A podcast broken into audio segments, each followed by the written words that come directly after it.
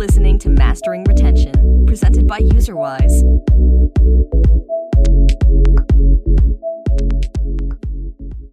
Hi, everyone. Uh, welcome to today's episode of the Mastering Retention podcast. Today, I am really delighted to get to talk about level design with Daniel. oh, Daniel, I didn't ask. Is it Kammerer? Yeah, Kammerer. Yeah. All right. Got it. Yeah. Well, you know, Daniel, before we dive in, I, I always kind of like to ask guests uh, just to kind of give us a little, you know, background. Like, what's your story? How did you get into games? Oh, wow. The big one straight away. yeah. Yeah. Um, a, bit like what you said. Um, for me, I always loved games. I was, and I was always a, a kind of creative guy. So I started working into um, advertising and graphic design and copy text writing 1998 and then during a multimedia course where i wanted just to learn how to do um, multimedia presentations i suddenly realized wait a minute there are artists in games people building 3d so i discovered that i could be in games without having to program anything so um, I started pursuing that career. I went to Wales to study 3D computer animation in 2000 because um, it wasn't possible at that time in um, Germany. Um, so I went away and discovered not only computer animation and 3D tools and particle animation, but uh, my wife as well, so in, in Wales. Then after a few years studying this, I came back to Germany and then tried to apply my newly learned 3D skills in computer companies around Hamburg. Uh, I'm from Hamburg originally. And so I, I dived into games and um, had to learn the hard way that games is a very, very tough business. Not many companies need artists in house or uh, um, can afford them. Um, I went from through a few companies where I was lucky enough to learn different tools, Studio Max, and all this. Um, and I saw a few companies going bust. And eventually uh, in, uh, in a company in Hamburg, some guy said, well, you're a 3D guy, but we actually need more level design work at the moment. How about you do our, put our levels together? And that's when my trajectory towards level design around about 12 years ago started. So my, um, I'm still passionate about um, 3D, but I'm very, very lucky to be more into level design now. And um, after several years in Hamburg, I went to Finland, which invigorated my career even further. Since then, I'm working in free to play, um, mainly with Next Games and other companies in Finland on the No Man's Land Walking Dead, which is the biggest project I worked on and the one I'm the proudest of. Oh, yeah, here I am. Now I'm working remotely because my wife moved through Europe, and now we're in Ireland living where she is from. So I'm working remotely for the last three years. Sorry if that was a bit scattered. I should have practiced that. you get the idea. That's that's great. See, I've never been to Ireland, although you can't really tell anymore. My red hair is is definitely starting to fade, but I definitely do have you know some Irish in me. So someday I'll, I'll get over and, and visit uh, visit you in Ireland. Yes, and... please do. Yeah, yeah, always welcome. You, you definitely could pass for an Irish. Love it. Well, that's quite an interesting journey. So as the first level designer or like pure play level designer i should say I've, I've had a few people that have maybe like done stints but then they go on to you know more game design or economy design or whatnot but you know thinking about level design what exactly does that mean what um, level design or how should how should somebody that isn't a level designer think about it well i always say we get all the building blocks that the coders and the artists provide us with and arrange them into a coherent second to second experience for the player. I mean, course, it depends. If you have levels, if you are only um, icons and things, then there's no level design. But in, in, a, in a sense, for 3D action games or first person shooters or something, we put all the building blocks together and make sure that the player can open the doors. That there's a logic behind everything interacting, interactable in the game world, as well as making sure that the big pieces that the artists create are nicely framed at any given point or so basically yeah, we, we put the things together i'd say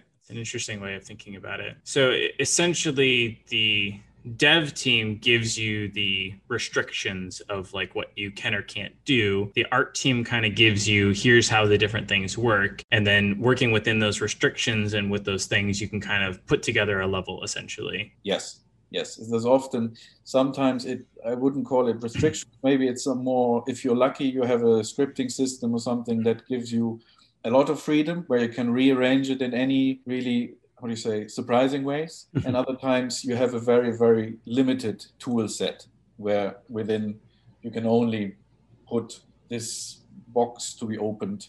That's it or something you know? It's, it's, it depends.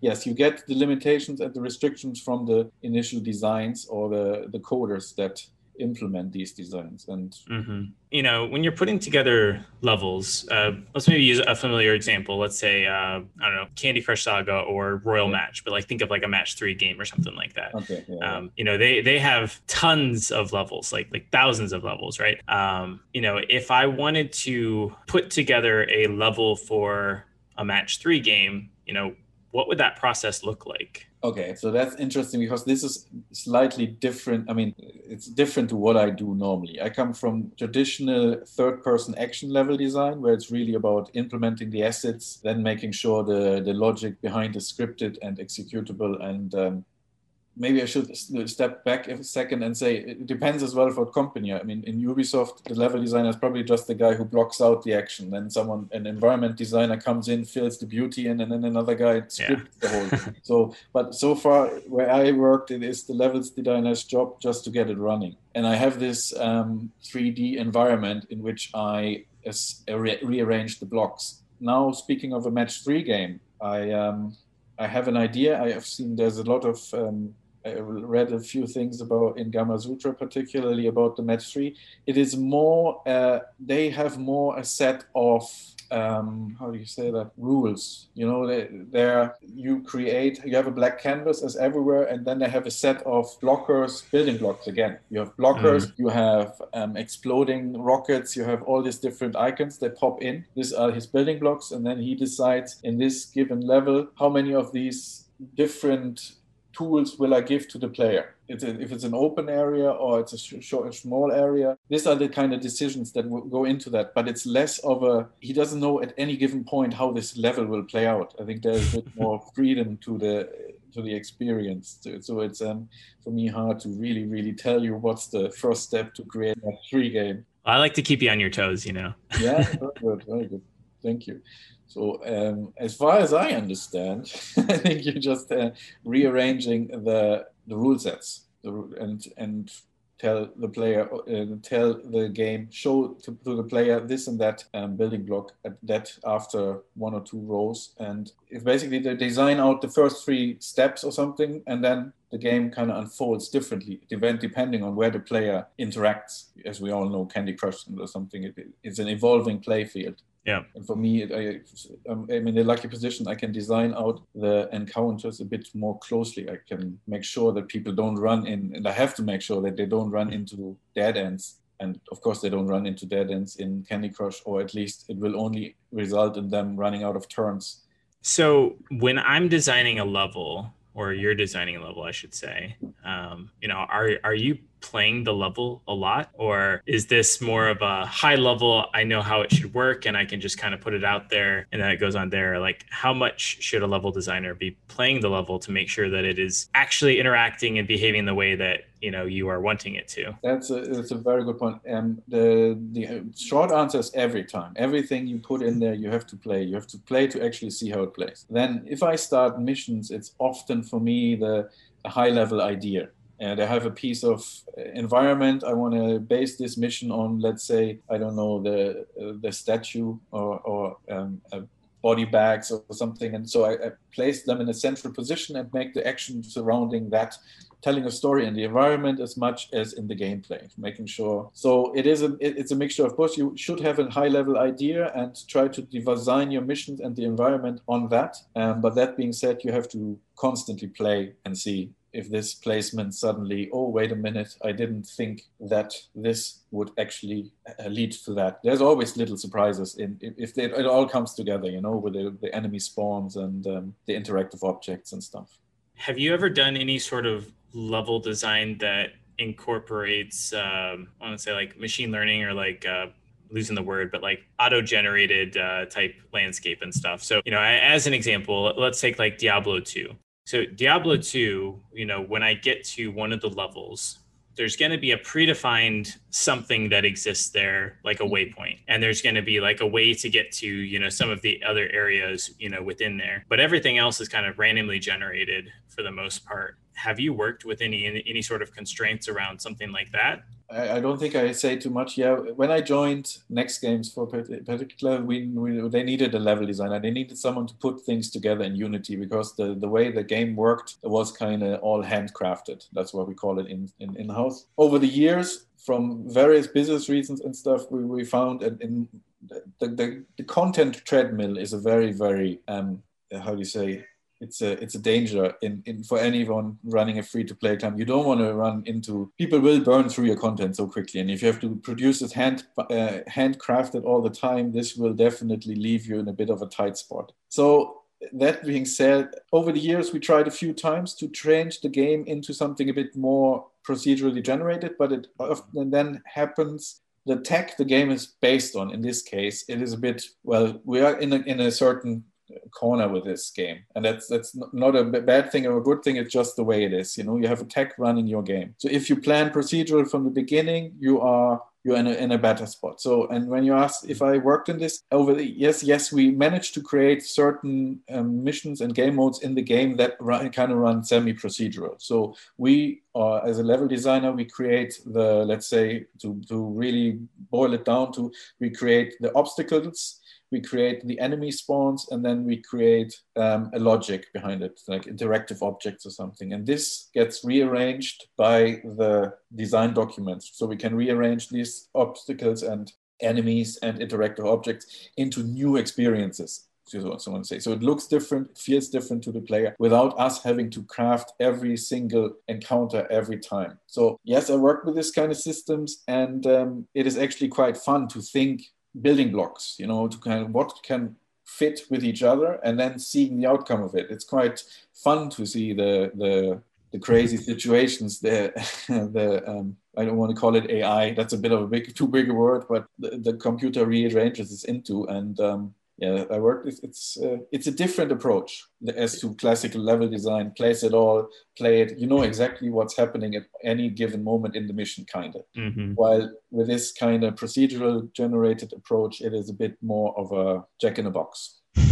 but, but still, yeah. great, it's great fun to to think ahead and think. I would agree. It, it's super fun. I remember the first time I was playing around with uh, just doing some procedural generation in Unity. I, and I, I bought like an asset pack, and uh, yeah, I think in like five or ten minutes, I had a fairly decent looking world, like I don't know, a Skyrim quality looking world that was yeah. procedurally generated, and I could run around and hack and slash different things. You know, I, I, didn't go through the full process when I was messing around at that point in time of you know generating yeah. like where the streams are and the grass and the trees and how things. You know, there's a lot that can go into it easily. But you know, thinking about this idea, you said it's good to start with it in mind. You know, when you're making your new game you know do you have any recommendations around when is it worth it to invest in kind of starting with procedural generation versus when does that add too much time to uh, i kind of believe in this mantra of like the faster that i can get a reasonable prototype out to players and actually gauge their interest the the better that it tends to be versus you know if i add too many things like procedural generation or whatnot into that prototyping phase i could end up sinking you know several more months into something that ultimately just gets canceled. Um, and that was maybe a waste of dev resources that could have been spent on something that actually has more potential. So you know do you have any recommendations on like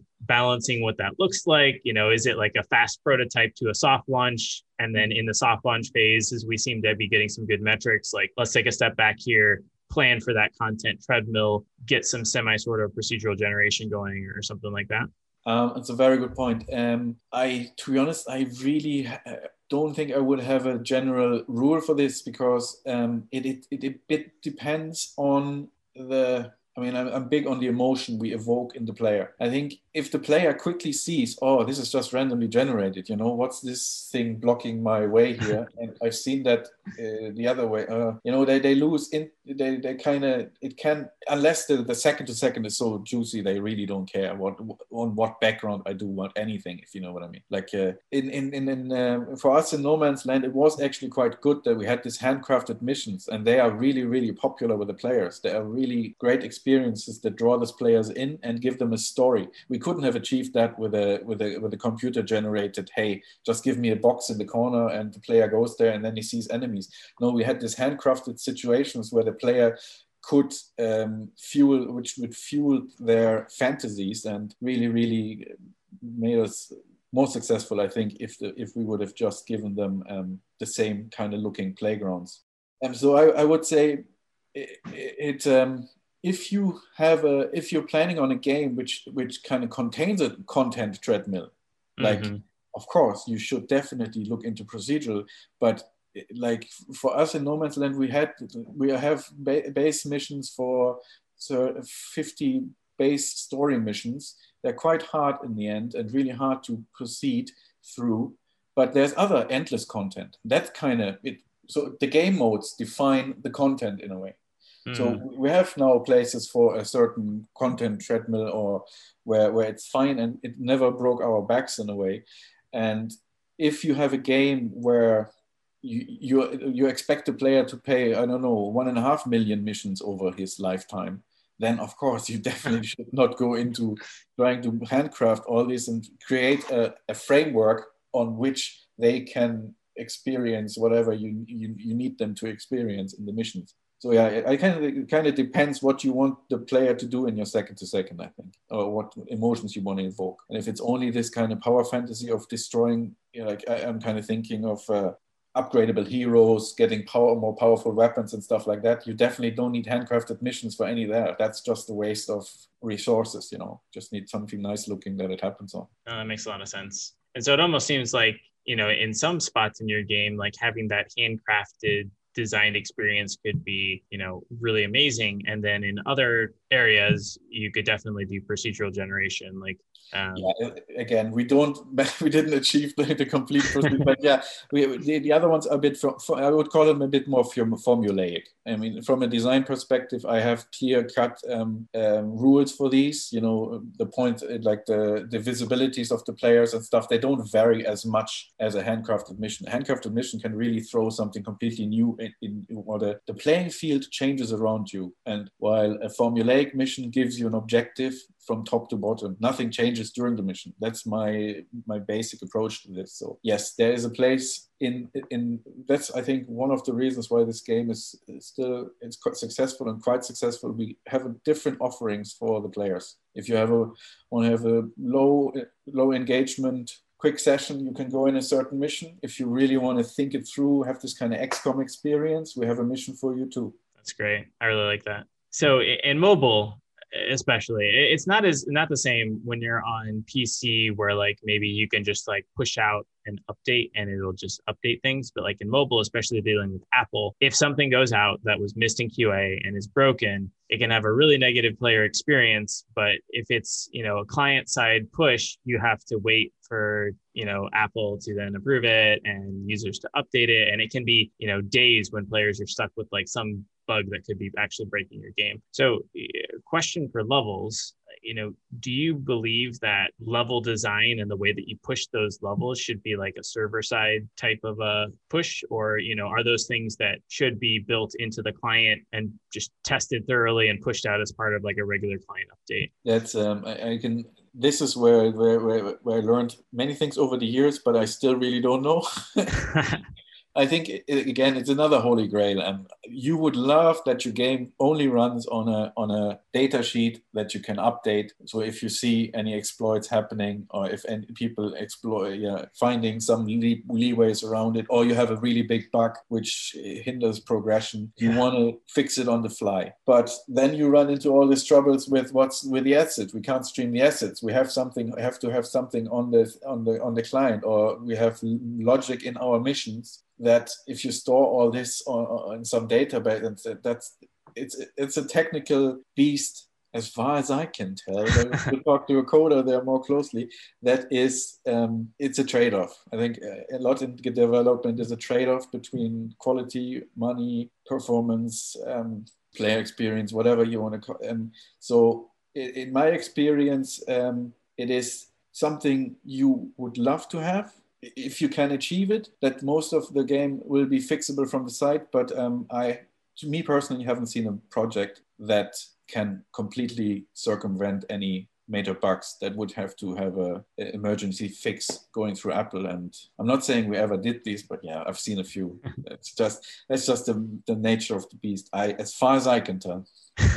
I like it. Yeah, I don't, I don't know. Uh, you know, some games like uh, you know Genshin Impact. Every time I pick that up, I have to download another like gigabyte of uh, stuff that comes out. But I don't really have to do many client updates, so I don't know if they've maybe figured it out. That's that's um, yeah.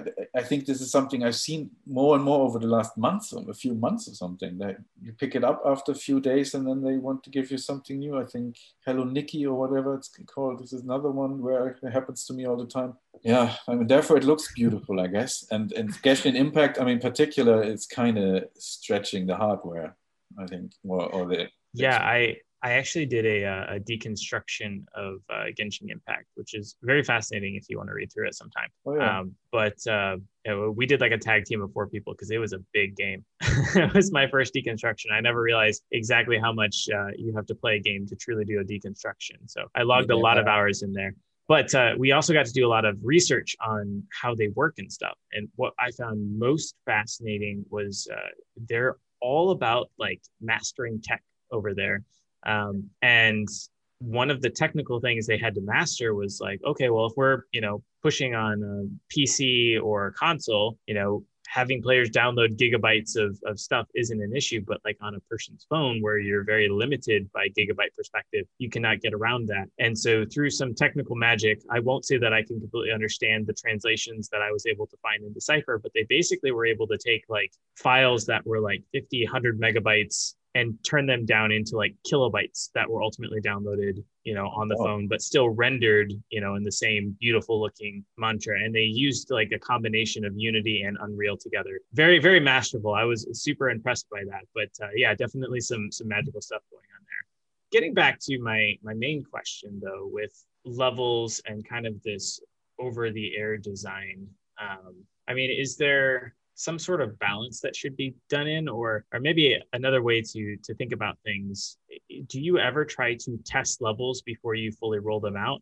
I talk to a lot of game designers and they say you know whenever possible if i'm making a new feature I like to run that feature as an event first. So like we'll have a, a special event that's like the arena event over the weekend. Yeah, yeah. And then I can see how players respond to it. You know, does it actually achieve what I'm trying to do? And then I can go back and look at that data, fix the actual, you know, feature I mean, if it had really bad engagement, maybe I scrap it all together. But assuming the engagement was there, now I can see like how it was done. Maybe I try it a couple more times as an event, get yeah. some more data, refine, test a little bit more, and then fully roll it out to players with like much more confidence in it.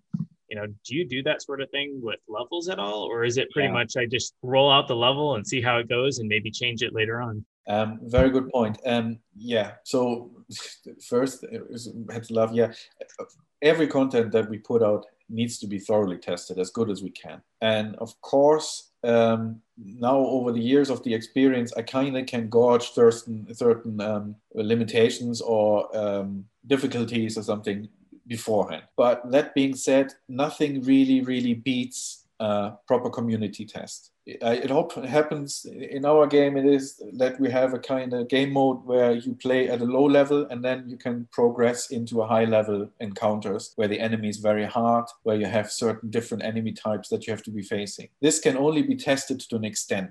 You, because the people play differently they have different character setups they have different traits that affect these different weapons this you can only kind of guesstimate how this experience will be at this high level players. And we often still see when the, the content finally rolls out that the end level players find a leeway or they find a, I wouldn't call it exploit, just a way to play the missions that we haven't anticipated.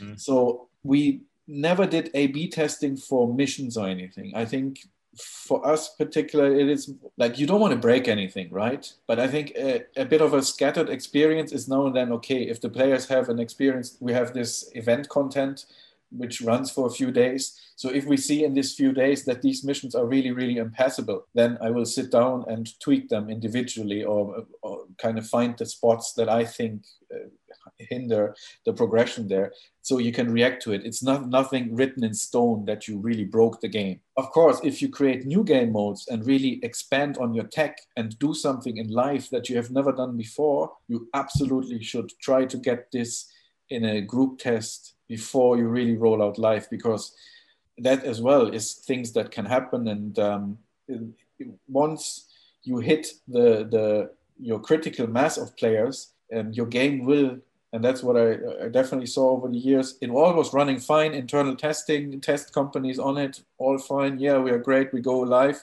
boom, it, it explodes on because of some reason, you know. So there is a there is definitely uh, something you have to look at individually, and um, anything that expands on the current experience or tech or feature set, you should put in a test yeah. to, to as many people beforehand as you can.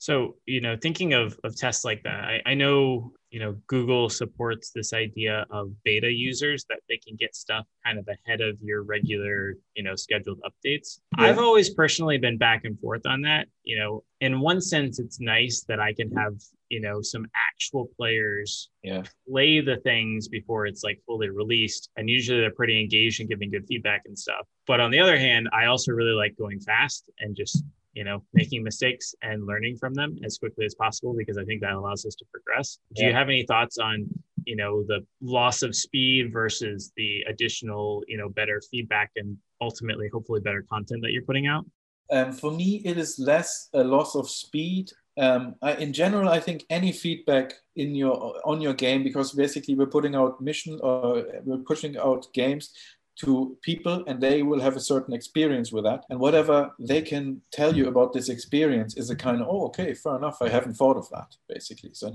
whatever you then decide on um, changing or not changing people ask them sorry sorry for giving you this bug i'm like no no keep giving me this because we're improving the game step by step and it will get a more rounded and better experience yeah.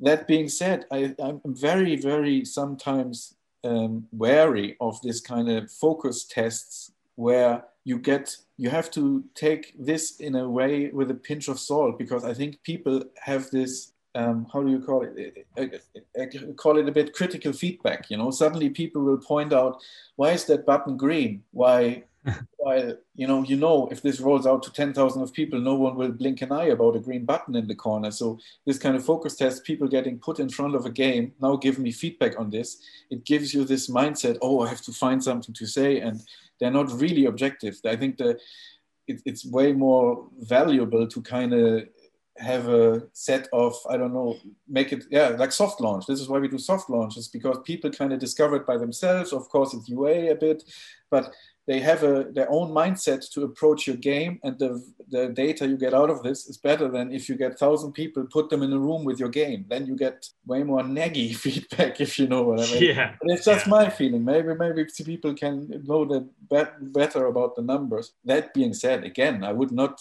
three out of 100 people tell me this button is ugly i will definitely look at this button more closely but um, i think it's all you have to you have to find a way and again, as you said, speed comes into play now when you start implementing this feedback.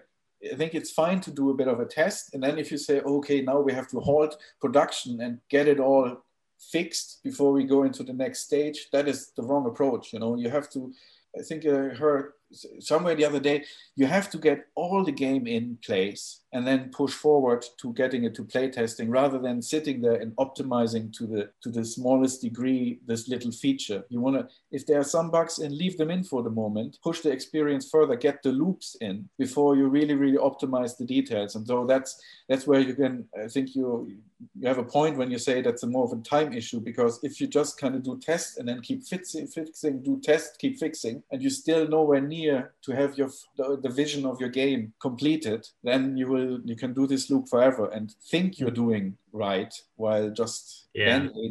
things that people popped into people's heads. Sort of. mm. A couple thoughts that I'd love to pick your brain on of of ways I've seen people kind of work with players or, or do some sort of this testing. So one, which I think can add more complexity, but sometimes it's almost needed to be done. But uh, you know, a lot of times games that get rather large, you shard the players into different. Uh, realms let's call them and so what i've seen some folks do is they say okay well players that are in realm one we're going to push out our events and our new levels and you know xyz they always get them first. So they're kind of our guinea pigs and they like being our guinea pigs. We get to kind of test things on them. It, it's still live but we might tweak things and we might change it before we roll it out to our other you know 20 or 50 realms whatever it is. Yeah yeah fair enough is that something that you've done before seems interesting useful or does that add too much complexity because now i'm managing content is different for this group of players than you know these other groups of players?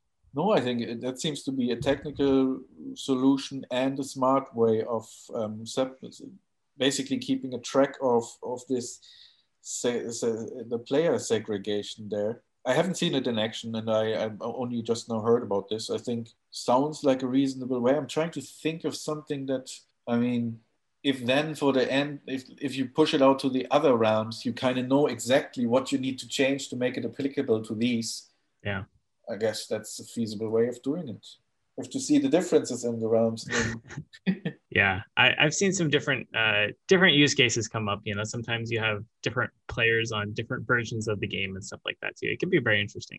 Yeah. Anyways, yeah. the the the second thing that I think we actually heard about this from Javier Barnes, who was one of our, our first guests on here, um, and he was talking about his experiences uh, running Monster Legends at Social Point. And he said one of the things that helped him as a designer more than anything else was setting up these weekly. He kind of, you know, let his engaged players know, you know, every Friday at 2 p.m. I'm going to be on Discord for an hour. Oh. Like, just oh. come and talk to me. And he said a lot of the very best ideas that he had and a lot of the worst ideas that he had that were prevented from going out uh, actually came from talking to these engaged players where um, so monster legends you you kind of like release a new monster and you might change up the meta or something like that yeah, uh, yeah. kind of you know card battle together. And so you know oftentimes they'd come up with like this new monster idea and they'd bring it to the engaged group of players and be like hey here's the guy that we're thinking is going to come out. You know here are the powers they're going to have. And the players would you know either instantly know oh, this is going to do X, Y, Z to the meta, or like this is just going to be hard countered by this other, you know, monster that nobody uses, but they know about. And, you know, is going to make this card basically worthless from the get go. And then, you know, other times you talk to them and be like, you know, what do you guys think we should do? Or how do you think we should change up the meta? And oftentimes the very best monsters that they released came from the players giving these ideas of like how to do the thing um, yeah. what we should release. And then further, it was even supported within the community because those engaged players, if somebody was complaining that they released this new overpowered monster, the players would kind of hop on that and defend their own ideas and the community like reinforced itself, which I found super interesting. But you know, do you think anything like this would be applicable within a level design type context? Like if you were talking to players or having them test things or pitch ideas of like, hey, this would be really interesting to see play out, you know, within the context of a level. Yeah, very, very funny. Yeah.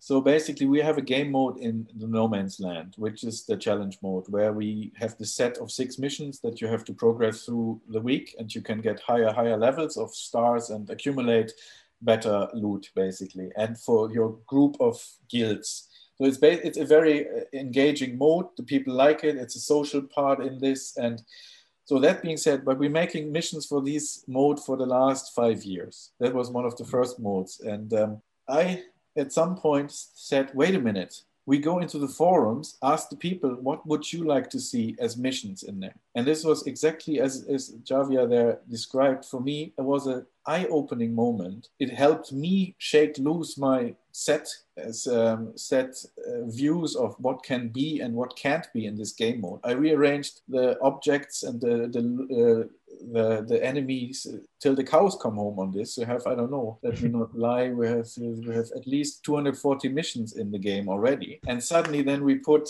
this question to the community and we, we reached the guys in the forums and that being said, I actually read the forums now and then to get a, get a gauge, and this is a very very good indicator of how engaged your community is, what they're upset about, and you use the insights in your game that you because they're the guys who go on the internet and engage extra. But so what the missions I got out of this were mind-boggling great, you know, and it gave me a, a, new perspective on the game, and it gave exactly that. I, the community I, I, implemented them as good as I can, as close to their designs. Of course, some of them were bonkers, unplayable, and totally unbalanced. So you have to kind of um, derive, uh, condense it into a playable version, but they loved this kind of uh, participation. We had the most beautiful designs and drawings and and it really invigorated the design of these missions for me as well as much as it engaged the players and instead of only running one set we did the second set and I'm, I'm trying to work on a third set as well just because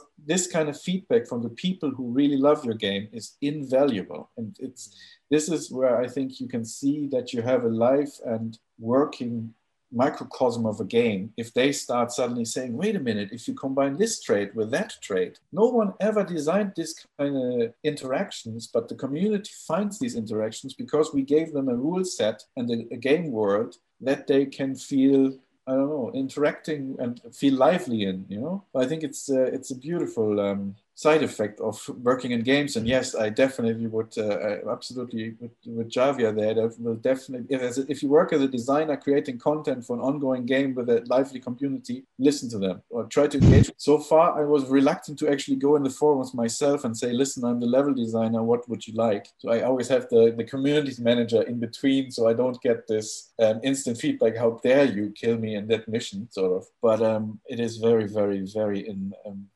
great experience and really that's yeah I, I, recommend it to anyone love it love it okay i'm going to switch gears just a little bit because i know okay. we're getting towards the end of time here first time user experience do you have any like lessons learned or tips for folks and maybe like how often they should return to adjusting levels and things around the first time user experience like you know yeah.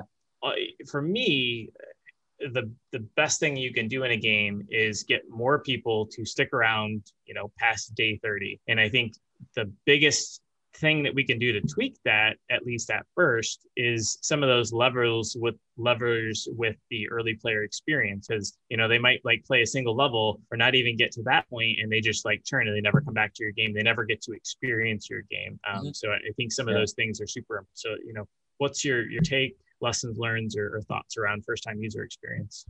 That's a very good point. I think it's a it's a bit of a um, again there's a trade-off in this. Um, you want the game in classic level design. If you if someone buys a game, we are used to this experience of hey first i get to walk down the road then i get to pick up my sword then i get to kill a few enemies blah you know, this kind of slowly introducing new features and mechanic. In a mobile game, I think if you give players three or four missions that are highly simplified and boring in a way, it is very, very um, there is a chance that you churn them very quickly. Like, oh no, that's not for me. That's not. That doesn't give me enough um, engagement in a way. Well, and I don't think we've seen that particular um, in, in the Walking Dead. We're very careful with how to introduce new mechanics, and we didn't see particular churn. We had little um, funny moments, as in the people don't um, don't never use their special abilities because we never really tutorialized them properly. So suddenly people reach mission 16 17 without never using their special ability and it just amazes us how they can even pass these missions so it is a in mobile you need to um, slowly you you have to you can't overwhelm the play- players because the, the the segregation of the players is so huge. You might have this very very unexperienced mobile gamer or you have this kind of hardcore gamer. And it's a trade-off between how fast you want to throw them into the action. You can churn them because it's too difficult. You can churn them because it's too easy. So you have to see what feature set you want to want them to experience um, ultimately and how fast you want them to experience that. And that being said i think in hindsight um, it would have probably and we did a few a b tests but we never did a b tests like really very small a b tests as in or is this does it need a text box or is it no text box? But I think it definitely would be something to consider if you have a huge feature set, how it would feel for a player to be thrown into the action or absolutely guided into the action slowly. So if you see a segregation there in your, maybe your player base is more hardcore and they can take it. Maybe your player base is a bit more, oh, I don't know what to do. Oh, thank you for showing me the the um, glowing arrows. Yeah. I think it, it depends what uh, yeah where, where, what your player base is and um, if how how um, sure you are and how how expensive uh, expansive as an expanded your future feature set is. Because if it's very big you need a Have you ever tried having different versions of levels or especially like early levels? Or you know is there ever a case where you should do that where like you know everyone starts at like the medium version of the level and if they do xyz it seems like they get that so the next one we're going to give them the hard one. Oh they got really close to dying so we're going to give them the easy version of the next level kind of a thing? I mean, a bit like uh, an AI approach yeah, data something, something like that. Yeah, it could be AI. It could be rule based. Like oh, if yeah, they do that, I mean, yeah. but you know, something like that where like there's differing versions. So for those hardcore players, they're getting faster into the the harder version. For the players that seem like they need, you're you're kind of guiding them a little bit more.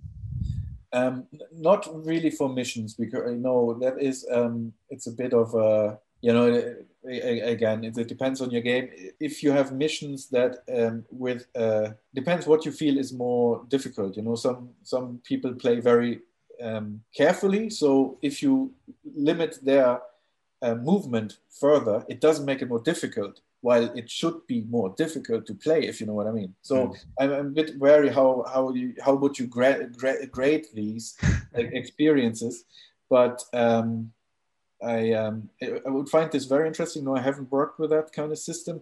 What we found in the No Man's Land again, we, we introduced something where the players can skip easy missions. For if you go further in the challenges, it was too boring for them to play these again and again. So we skip you further into the harder mm-hmm. missions earlier. So if you play very far this week, next week you will be seeing harder content quicker.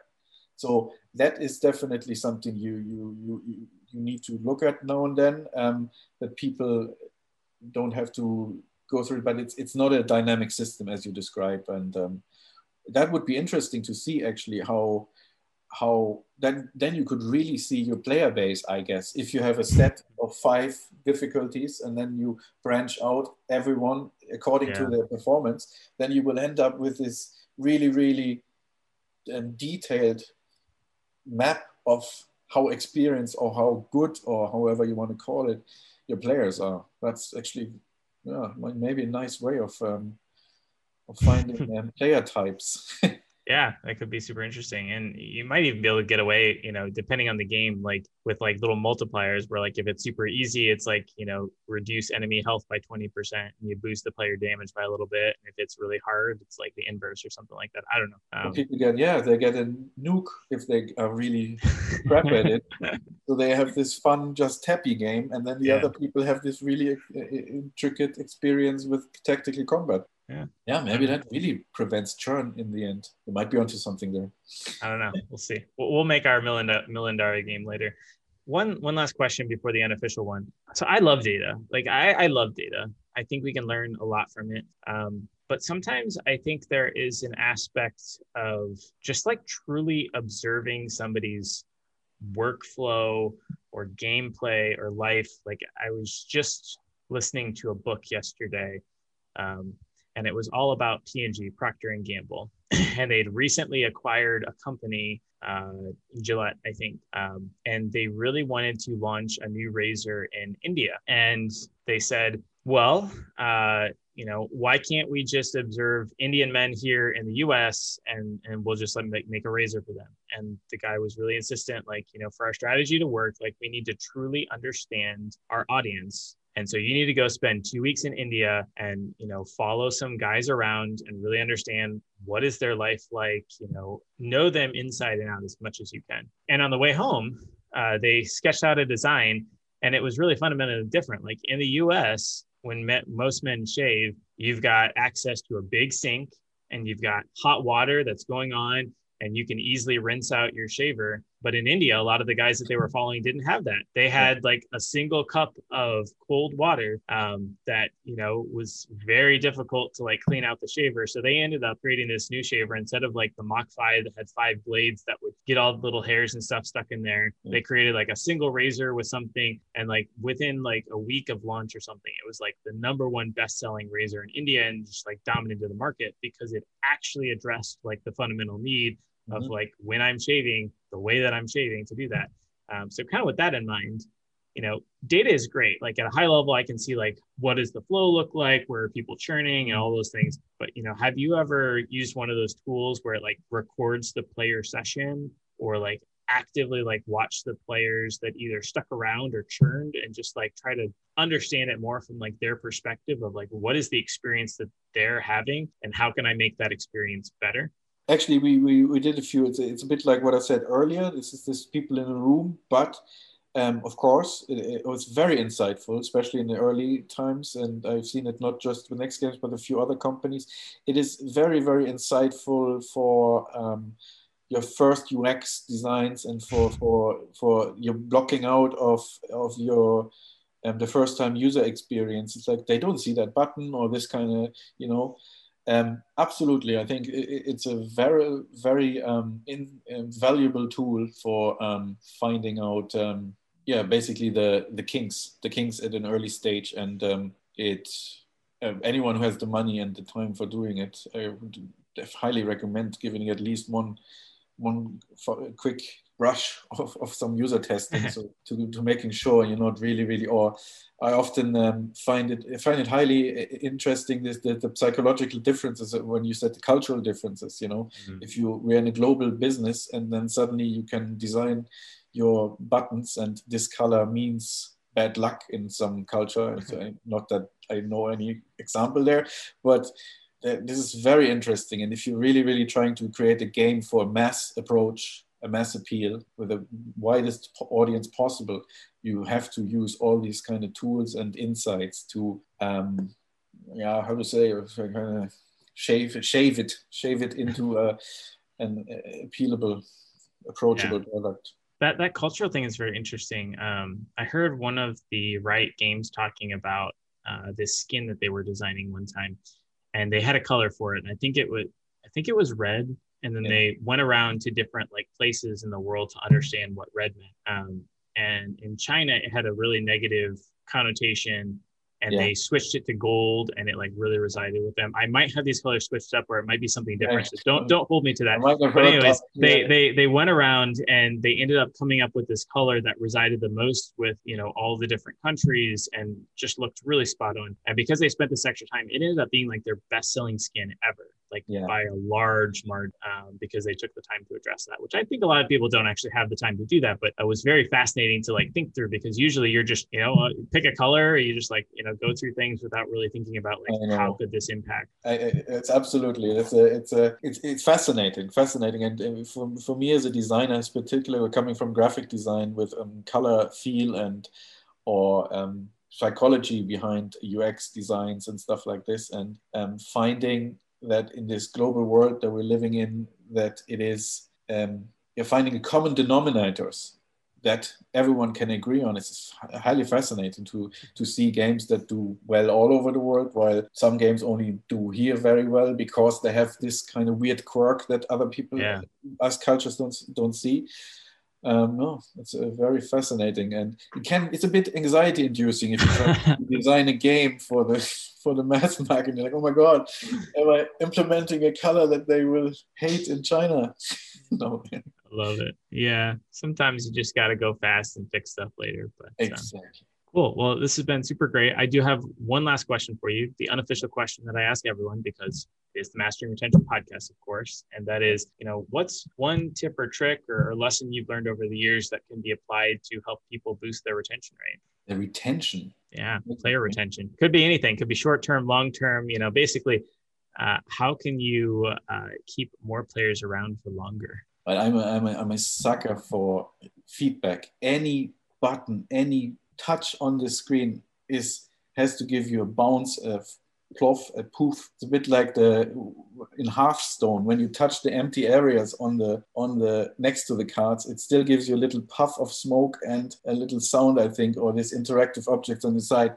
Put in these details in your game, and you are you're, you definitely retain few more than you if you if the button doesn't bounce when you press it. Really interesting. That's my. That yeah, is fascinating. I I play around with those sort of things. Like I find it like very interesting too. So yeah. I love it. I, I, maybe I'm I'm absolutely wrong, and then A/B test prove me wrong there. But yeah, I I'm uh, I think that's the games I stick to. This attention to detail. It shows an attention to detail in the developer and the and the love for the product that um, translates for me anyway. Yeah, That's great. Well, Danny, thank you so much for joining me on this uh, podcast today. I had a lot of fun. Uh, hopefully, we can definitely do something again in the future. Um. But uh, thank you so much for joining. Um, if folks do have any questions for you, is there a good way to get in contact with you? Um, I'm on LinkedIn. Connect me any any, any connect me on LinkedIn and I will I'm working on my website. So once this is up, you can find this on LinkedIn as well. And that sounds good. And once your website's up, we'll make sure that we link it to this episode too. So thank you so thank much. you so much, Daniel, and we'll talk soon. Talk soon. Bye bye.